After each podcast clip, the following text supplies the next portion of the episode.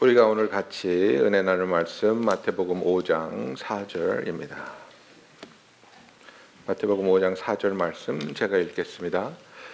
애통하는 자는 복이 있나니 그들이 위로를 받을 것이며 아멘. 예. 오늘은 아, 예수님의 말씀 산상수훈 아, 팔복 중에서 두 번째 되는 말씀입니다. 아, 애통하는 자는 복이 있나니 그들이 위로를 받을 것이며 그래서 가장 소중한 것을 잃은 자의 복이라는 제목을 가지고 여러분과 말씀을 나누기 원합니다. 아, 애통하는 자는 복이 있다. Blessed are those who mourn, uh, for they shall be comforted. 이렇게 돼 있습니다. 참 힘든 말씀이라고 생각합니다. 저번 주도 물론 아, 쉽지 않은 말씀이었는데 예수님께서 우리가 복 받는다는 것, 그러니까 어떠한 상황 속에서도 하나님이 베풀어 주시는 그 은혜와 사랑 속에서 아, 기쁨과 만족을 누릴 수 있는 방법에 대해서 말씀하고 있는데 세상이 생각하는 것과 전혀 반대의 방법으로 우리가 하나님께 복을 받을 수 있다고 예수님이 지금 말씀해 주고 있습니다. 그런데 아, 오늘 말씀은 더욱 더 힘든 말씀입니다. 여기서 애통한다는 것은 아, 정말 소중한 것을 잃었을 때 그 소중한 것을 잃은 아픔을 토해내는 그런 모습입니다. 그러니까 아, 사랑하는 아, 남편을 잃었다든지 아니면 정말 내가 평생을 아, 바쳐서 쌓아 올렸던 그런 어떤 직장에서의 자리가 하루 아침에 내가 레이오프 당해서 아, 직장을 갈 데가 없어졌다든지 정말 그 나에게 아, 그 힘이 되고 또 기쁨이 되던 나의 건강이 어느 날 하루 아침에 아, 의사 앞에서 산산조각이 나 버리는 어, 그런 어, 고통을 말하고 있습니다. 그래서 그런 고통을 우리가 체험하고 나서 아, 그것에 대한 슬픔에 잠겨 있을 때, 그것 때문에 애통하고 있을 때에 예수님은 그 순간에 너희에게 복이 있다고 말씀을 하고 있습니다. 어, 메시지 바이블에 보면요 어, 마태복음 5장 4절을 이렇게 번역해 놓았습니다. 가장 소중한 것을 잃었다고 느끼는 너희는 복이 있다. 그때야 너희는 소중한 분의 품에 안길 수 있다라고 말하고 있습니다. 여러분 우리가 삶을 살면서 소중한 것을 잃어보지 않은 사람은 없습니다. 우리가 옛날에 과거에 소중한 것을 이미 잃은 경험이 있고 지금 이 순간에도 소중한 것을 잃어가고 있는 과정을 지나가고 있고 또 미래에도 우리가 소중하다고 여기는 것을 잃게 될 것입니다. 그런데 예수님께서 그런 상황 속에 있는 우리들에게 애통하는 너에게 복이 있다고 말합니다. 여러분 우리의 삶에 있어서 아, 우리의 마음, 우리의 가슴 이것은 무한한 공간이 아닙니다.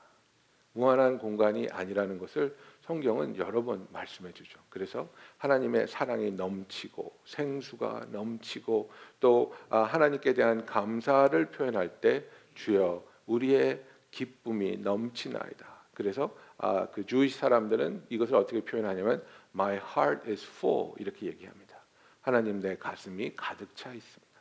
그래서 우리의 이 가슴에 담아둘 수 있는 감정이라는 것 그리고 채울 수 있는 그 어떤 것이 무한대로 들어가는 것이 아닙니다. 어떤 그 리미티된 공간이 있는데 우리가 소중하게 여기는 것, 가장 소중하다고 여기는 것이 이제 큰 자리를 차지하고 있겠죠.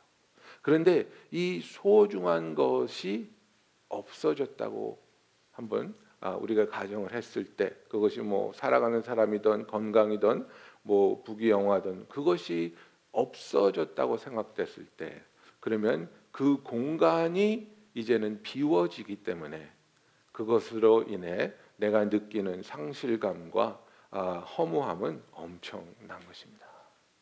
그래서 때로는 우리는 아파하면서도 그 공간을 내려놓지 못합니다. 제가 대학부 전도사 할때 아, 어떤 분을 한번 방문한 적이 있습니다. 아, 담임 목사님하고 방문했는데 아, 그분들의 이야기인즉 오빠가 있고 여동생이 있었는데 여동생이 너무 너무 예쁘고 똑똑하고 착하고 근데 뭐 어머님 보니까 예뻐요. 예, 어머님 보니까 정말 예뻤겠어요. 근데 얘가 17살 때 프롬에 갔다가 교통사고가 나서 죽었어요. 그러니까 이 너무너무 사랑하는 딸을 잃어버린 이 엄마의 상실감은 말할 수가 없는 거예요. 근데 제가 그분을 방문했을 때가 7년 정도 지났을 때야. 근데 그 딸 방이 그대로 있는 거예요. 예, 그대로 있는 거예요. 먼지 하나 없고 그 아이가 입던 옷 다 걸려져 있고 침대 깨끗하게 그 책상에 가지런히 놓여진 그 펜이며 노트며 그대로 그대로 그리고 슬픔에서 벗어나지 못하는 거예요. 그 방을 치우게 되면서 자기 딸에 대한 존재감이 자기 마음에서 없어질까 봐 그것이 두려워서 이거를 움직이지 못하는 거예요. 근데 그때 담임 목사님이 그런 말씀을 하시는 거예요. 집사님, 이 방을 치워야 집사님의 마음의 치유가 시작됩니다. 집사님 너무나 아프시겠지만, 너무나 힘들겠지만, 제 말이 잔인하게 들릴 수 있지만, 이 방을 치우세요. 그게 집사님이 사시는 길이고, 집사님의 결혼 생활이 사는 길이고, 이 집안에 다시 한번 웃음이 찾아올 수 있는 길입니다. 그 아픔을 놓지 못하는 그 상실감, 상실감을 놓지 못하는 거예요.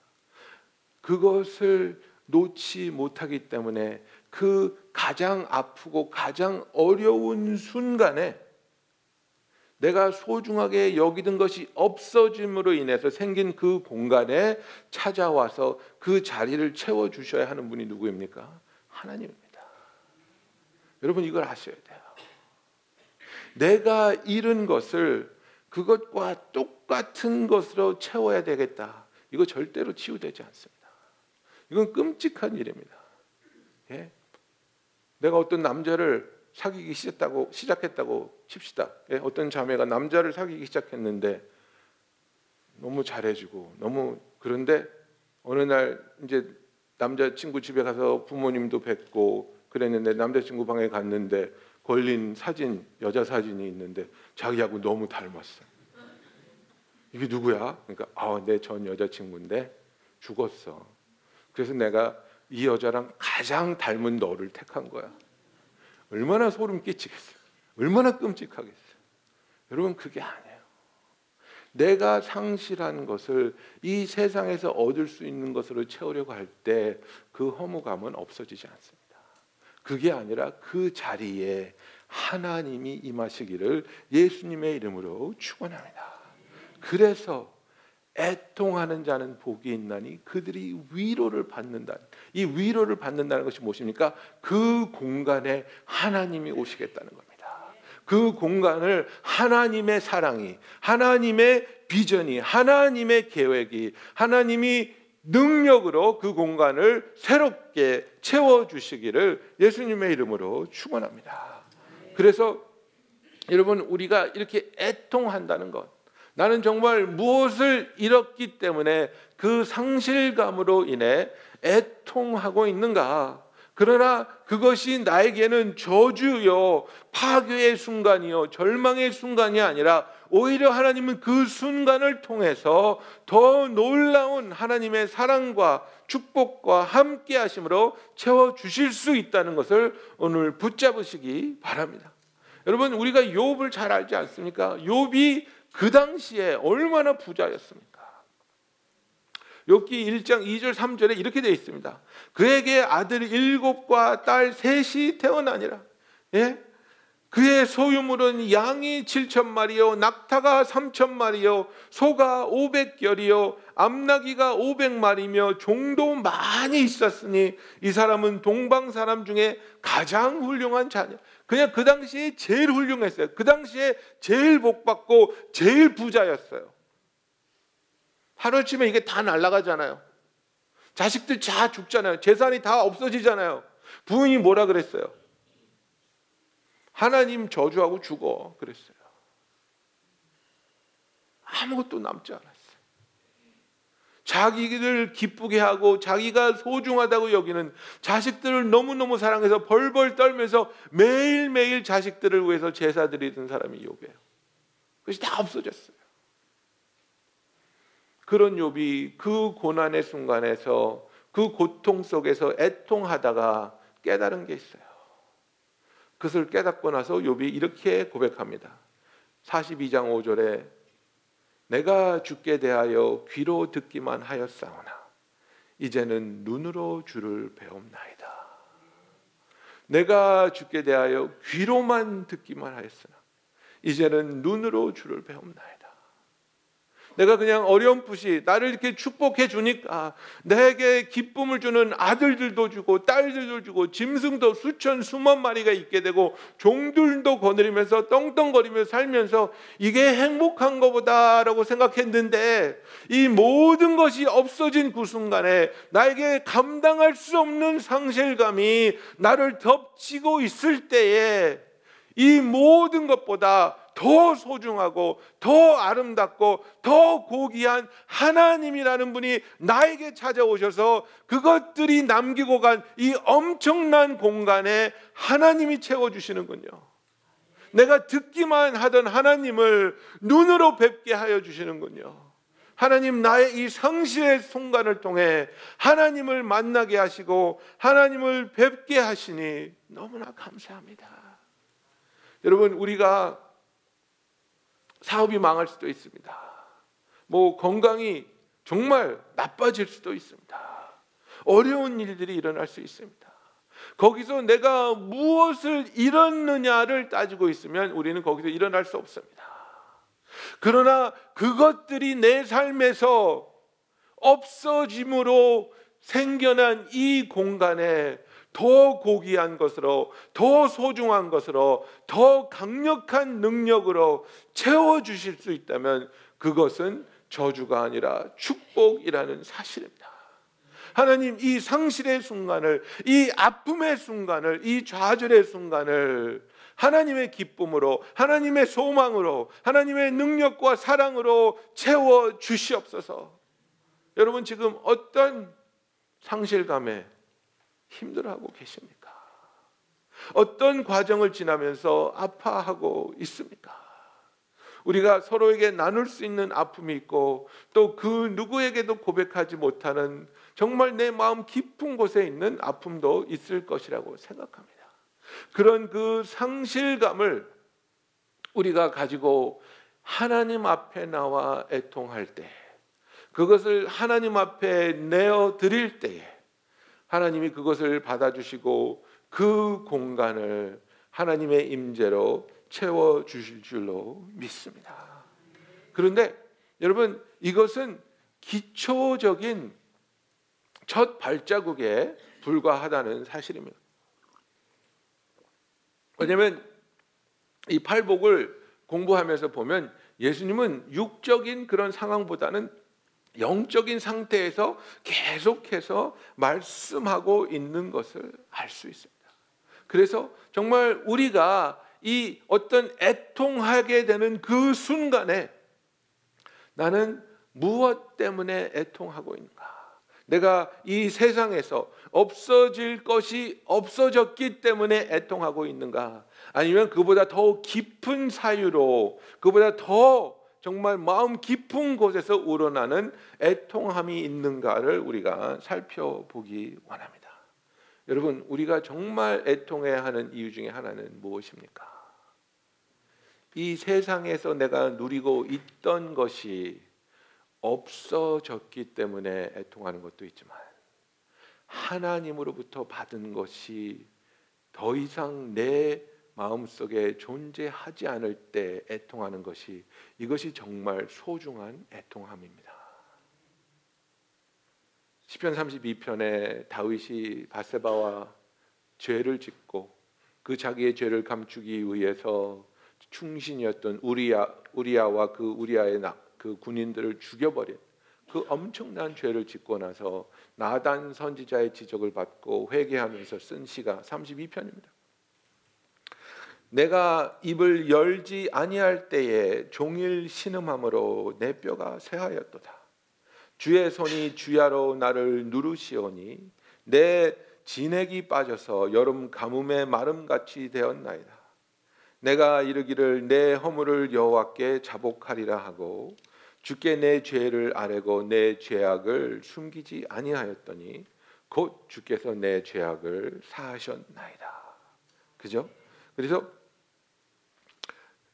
이 죄악 때문에 자기가 얼마나 괴로웠는지, 얼마나 애통하고 있는지를 다윗이 고백합니다. 그래서 51절에 보면 아, 51장 51장 1절 2절에 보면 이렇게 얘기합니다.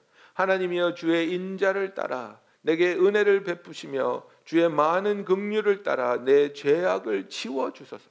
나의 죄악을 맑게 씻으시며 나의 죄를 깨끗이 제하소서. 7절로 내려가서 우슬초로 나를 정결하게 하소서 내가 정하리이다. 나의 죄를 씻어 주소서 내가 눈보다 희리이다. 내게 즐겁고 기쁜 소리를 들려 주시사 주께서 꺾으신 뼈들도 즐거워하게 하소서. 주의 얼굴을 내 죄에서 돌이키시고 내 모든 죄악을 지워 주소서. 하나님이여 내 속에 정한 마음을 창조하시고 내 안에 정직한 영을 새롭게 하소서. 나를 주 앞에서 쫓아내지 마시며 주의 성령을 내게서 거두지 마소서. 주의 구원의 즐거움을 내게 회복시켜 주시고 자원하는 심령을 주사 나를 붙드소서. 여러분 이 다윗의 시를 읽어보면요, 그가 자기의 죄 때문에 얼마나 괴로워했는지 말하고 있습니다. 뼈를 꺾인 것 같은 고통 속에 있다고 말합니다. 여름 가뭄에 그 밭들이 쩍쩍 거북이 등처럼 갈라지는 것처럼 자기 마음이 메말랐다고 말하고 있습니다. 여러분, 여러분의 삶에 있어서 정말 뜨겁게, 정말 간절하게 주님을 사랑하고 주님을 찬양하고 예배했던 순간들이 기억나십니까? 그 순간들이 먼 옛날의 이야기였다면 여러분은 그것을 위해서 애통하기를 예수님의 이름으로 축원합니다. 여러분 이게 정말 애통해야 하는 부분입니다. 그래 옛날엔 그랬었지가 아니라 지금 이 순간에도 주님의 그 사랑을 생각하기만 하면 주님의 그 은혜를 내가 떠올리기만 하면 눈에 눈물이 나고 마음이 뜨거워질 수 있는 주님을 향한 건강하고 정직하며 뜨거운 신앙을 계속해서 더욱 깊이 더욱 넓게 갈구어가는 여러분이 되기를 예수님의 이름으로 축원합니다. 여러분 사랑은 한 자리에 멈추어 있지 않습니다. 사랑은 식어가든지 뜨거워져 갈 수밖에 없습니다. 뉴트럴하지 않습니다. 그래서 내가 정말 주님을 향한 나의 사랑이 더욱더 뜨거워져 가고 있는가? 아니면 점점 점점 식어져 가고 있는가? 제가 가르치던 아이 중에 하나가 있었는데요. 얘가 밤에 자전거를 타다가 자동차하고 정면 충돌을 해가지고 죽을 뻔했어요. 온몸에 뼈가 막 너무나 많은데 부러지고 걷지 못할 거라 그랬어요. 그런데 정말 아, 하나님이 기적적으로 얘를 살려주시고 회복해 주시고 걷지 못한다고 하던 애가 걷고 뛰고 다시 자전거를 탈 수 있는 그 트라우마를 극복하는 그 과정을 우리가 다 봤는데 얘가 이제 너무너무 그게 감사하잖아요. 너무너무 기쁘잖아요. 그러니까 막 기회만 있으면 전도사님 왜? 저 간증하게 해주세요. 그래 간증해. 제가 교통사고가 났는데요. 걷지 못한다고 했는데 하나님 간증 아멘 할렐루야. 근데 시도 때도 없이 그걸 또 하고 또 하고 내가 얘를 4년을 한 4년째 그거 또 하겠다. 그래서 너 하지 마. 왜요? 이게 얼마나 알아. 근데 딴 때는 예수님을 안 만났냐? 너 그건 너무나 소중한 간증인데 그러나 그것을 떠나서 이제도 오늘도 매일매일 주님을 만나봐야 되지 않겠니? 그것에만 머물러 있으면 안 돼. 그 놀라운 주님을 만나서 이제는 그분과의 다른 관계와 다른 경험과 다른 은혜를 나눌 수 있어야지. 먼 옛날에 그 한순간만 붙잡으려고 하면 너무너무 힘든 겁니다, 여러분. 내 마음에 죄가 있어서 회개하지 못해서 하나님을 향한 열정이 식어지고 죄책감 때문에 뜨거운 마음으로 주를 예배할 수 없는 그런 상황에 있다면 우리가 애통하며 눈물 흘릴 때 하나님의 용서와 위로가 넘치도록 임할 줄로 믿습니다. 또 한 가지 여러분 우리가 애통해야 하는 부분이 여기 있습니다. 느헤미야 1장 4절을 보면 느헤미야가 이제 그 자기는 포로로 있지만은 그 예루살렘에 사는 자기 나라 사람들이 어떻게 지내고 있는지 자기 동생에게 들었습니다. 그랬더니 막 벽이 다 무너지고 사람들은 수치 속에서 살고 있다는 얘기를 듣습니다. 1장 4절에 이렇게 되어 있습니다. 내가 이 말을 듣고 앉아서 울고 수일 동안 슬퍼하며 하늘의 하나님 앞에 금식하며 기도하여 이르되 하늘의 하나님 여호와 크고 두려우신 하나님이여 주를 사랑하고 주의 계명을 지키는 자에게 언약을 지키시며 긍휼을 베푸시는 주여 간구하나이다. 이제 종이 주의 종들인 이스라엘 자손을 위하여 주야로 기도하오며 우리 이스라엘 자손이 주께 범죄한 죄들을 자복하오니 주는 귀를 기울이시며 눈을 여시사 종의 기도를 들으시옵소서. 나와 내 아버지의 집이 범죄하여 주를 향하여 크게 악을 행하여 주께서 주의 종 모세에게 명령하신 계명과 율례와 규례를 지키지 아니하였나이다.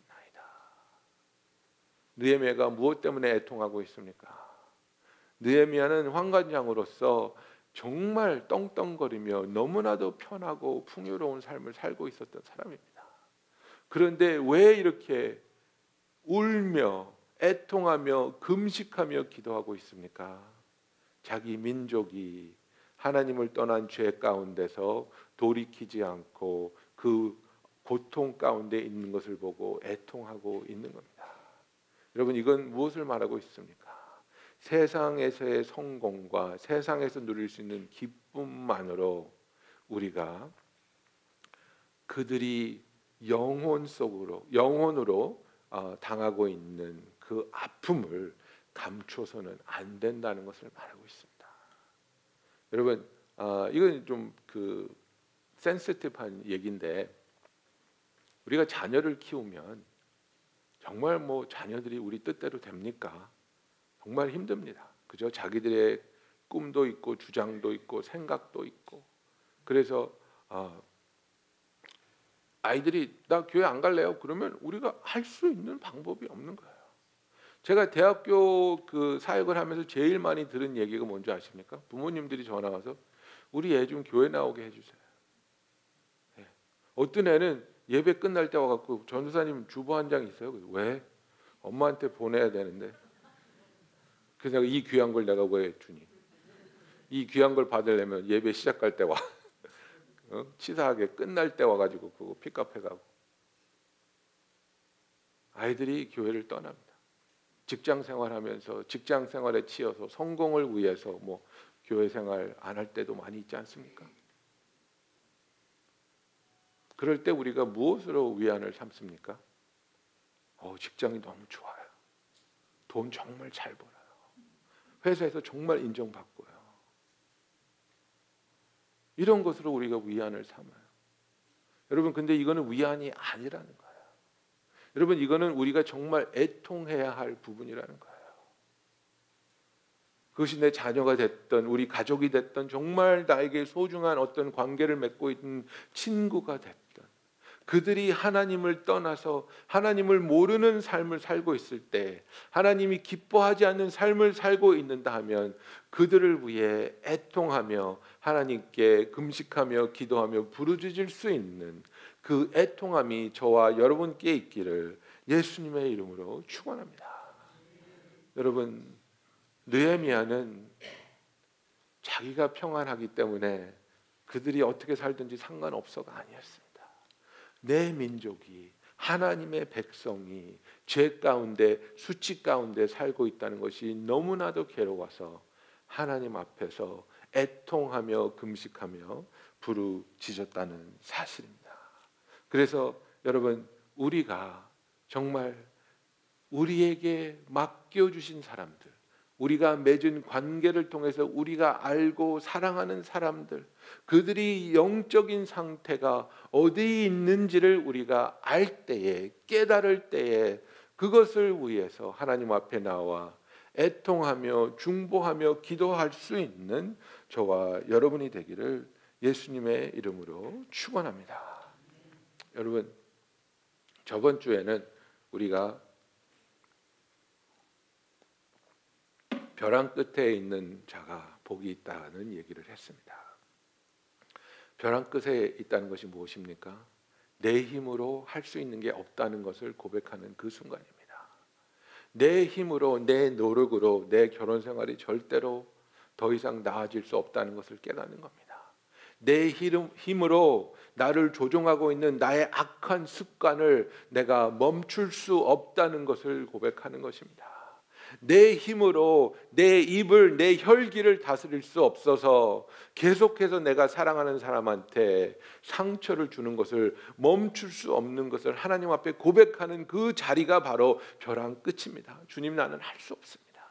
내가 노력해 봤지만 내가 참아 봤지만 안 됩니다. 주님이 도와주시옵소서. 주님이 역사하여 주시옵소서. 그 마음을 가지고 여러분 우리가 주님 앞에 나와 애통하기 원합니다.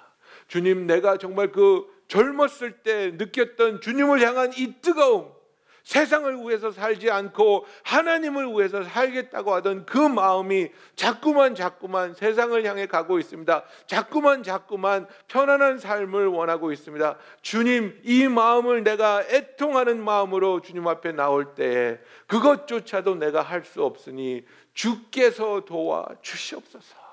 주께서 주님의 그 임재를 주님의 그 역사를 주님을 향한 그 뜨거움을 회복할 수 있도록 주님이 나의 마음을 만져 주시옵소서. 여러분 우리의 마음에 하나님이 주시는 은혜 중에 가장 소중한 은혜 중에 하나가 뭐냐면 하나님을 향한 그리움입니다. 하나님을 향한 그리움. 하나님을 향한 그리움은 우리가 딴 것에 한눈을 팔게 되면 놓치는 겁니다. 놓치는 겁니다. 여러분 피터팬의 이야기를 잘 아시지 않습니까? 피터팬의 이야기에서 캡틴 훅이 그 아이들이 집 생각이 나지 않기 위해서 너무나도 잘해줍니다. 너무나도 잘해주는 그 상황 속에서 아이들이 집에 가기 원하는 그리움이 점점점 없어질 때 그것이 그들에게 닥쳤던 가장 큰 위험이라는 것입니다. 여러분 내 마음에 이 세상이 주는 것, 이 세상이 보여주는 것, 이 세상이 나로 하여금 열심히 뛰게 하는 것 그런 것들로 내가 상실감으로 인해 생겼던 공간을 채워 넣기 시작하면 우리는 하나님의 위로를 받지 못합니다. 상실감으로 인해 생겨난 그 공간에 그 다른 어떤 것으로도 채워 넣지 마시고 오직 하나님의 사랑과 하나님의 임재로 채워 넣으셔서 하나님이 우리에게 주기 원하시는 그 놀라운 사랑의 회복과 열정의 회복과 하나님과의 그 친밀함 속으로 되돌아갈 수 있는 그래서 어떤 상황에서도 주 안에서 기뻐할 수 있고 감사할 수 있는 저와 여러분이 되기를 예수님의 이름으로 축원합니다. 여러분 우리가 정말 애통할 때 왜 애통합니까? 그것이 소중하다고 여기기 때문에 애통하는 겁니다. 그런데 그 소중한 것보다 무한적으로 더 소중한 예수님이 그 자리를 대신해 주신다면 우리는 그것을 통해 그 어떤 아픔도 그 어떤 상실감도 이겨서면서 위로 받을 수 있을 줄로 믿습니다. 여러분 이 시간에 이 기도를 하기 원합니다. 만일 여러분 중에서 상실감 때문에 아파하고 계시는 분 계십니까? 하나님 이 자리를 주님이 채워 주세요. 주님의 사랑으로 주님의 위로로 채워 주세요. 만일 여러분 중에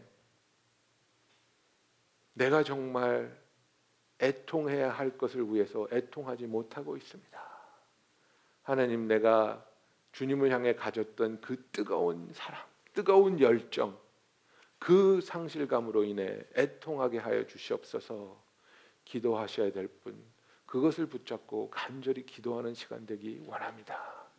그래서 우리가 기도할 때 주께서 우리로 하여금 주님을 향한 간절함이 다시 불길이 일어나게 일어나게 하여 주시고 이 세상에서 우리가 무엇을 잃었던지 간에 그 자리에 그 공간에 주님의 함께 하심으로 넘치도록 채워지기를 예수님의 이름으로 축원합니다.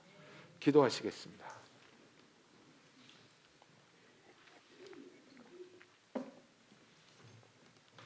여러분 우리가 이 시간에 한 목소리로 기도하기 원합니다. 아, 말씀을 들으면서 어, 여러분에게 하나님이 주신 여러분이 결심해야 할 어떤 부분들이 있을 줄로 믿습니다. 내가 이것을 붙잡고 기도하겠습니다. 오늘 이 시간에 그것을 위해서 기도하시고 일주일 동안 잊지 마시고 계속해서 매일매일 이것을 붙잡고 기도하시기 원합니다. 다 같이 기도하겠습니다.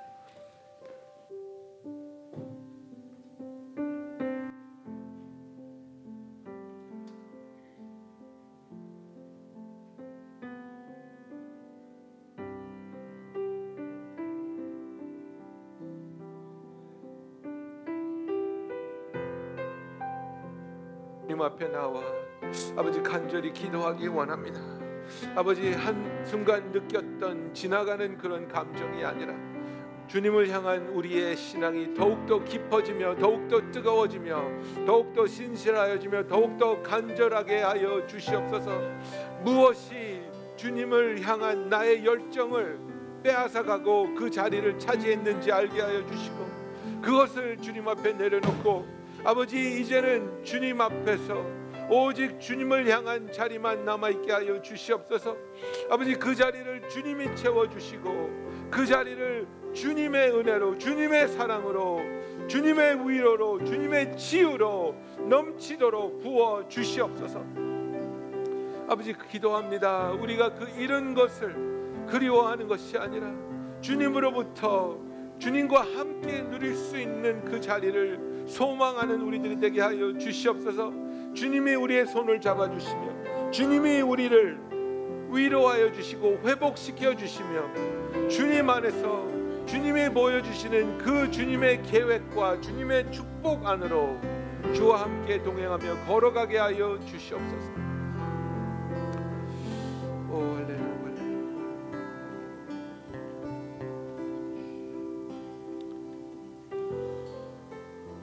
할렐루야 사랑의 하나님 아버지. 아버지 우리 이 시간에 주 앞에서 애통하는 우리의 마음을 주께 드리기 원합니다.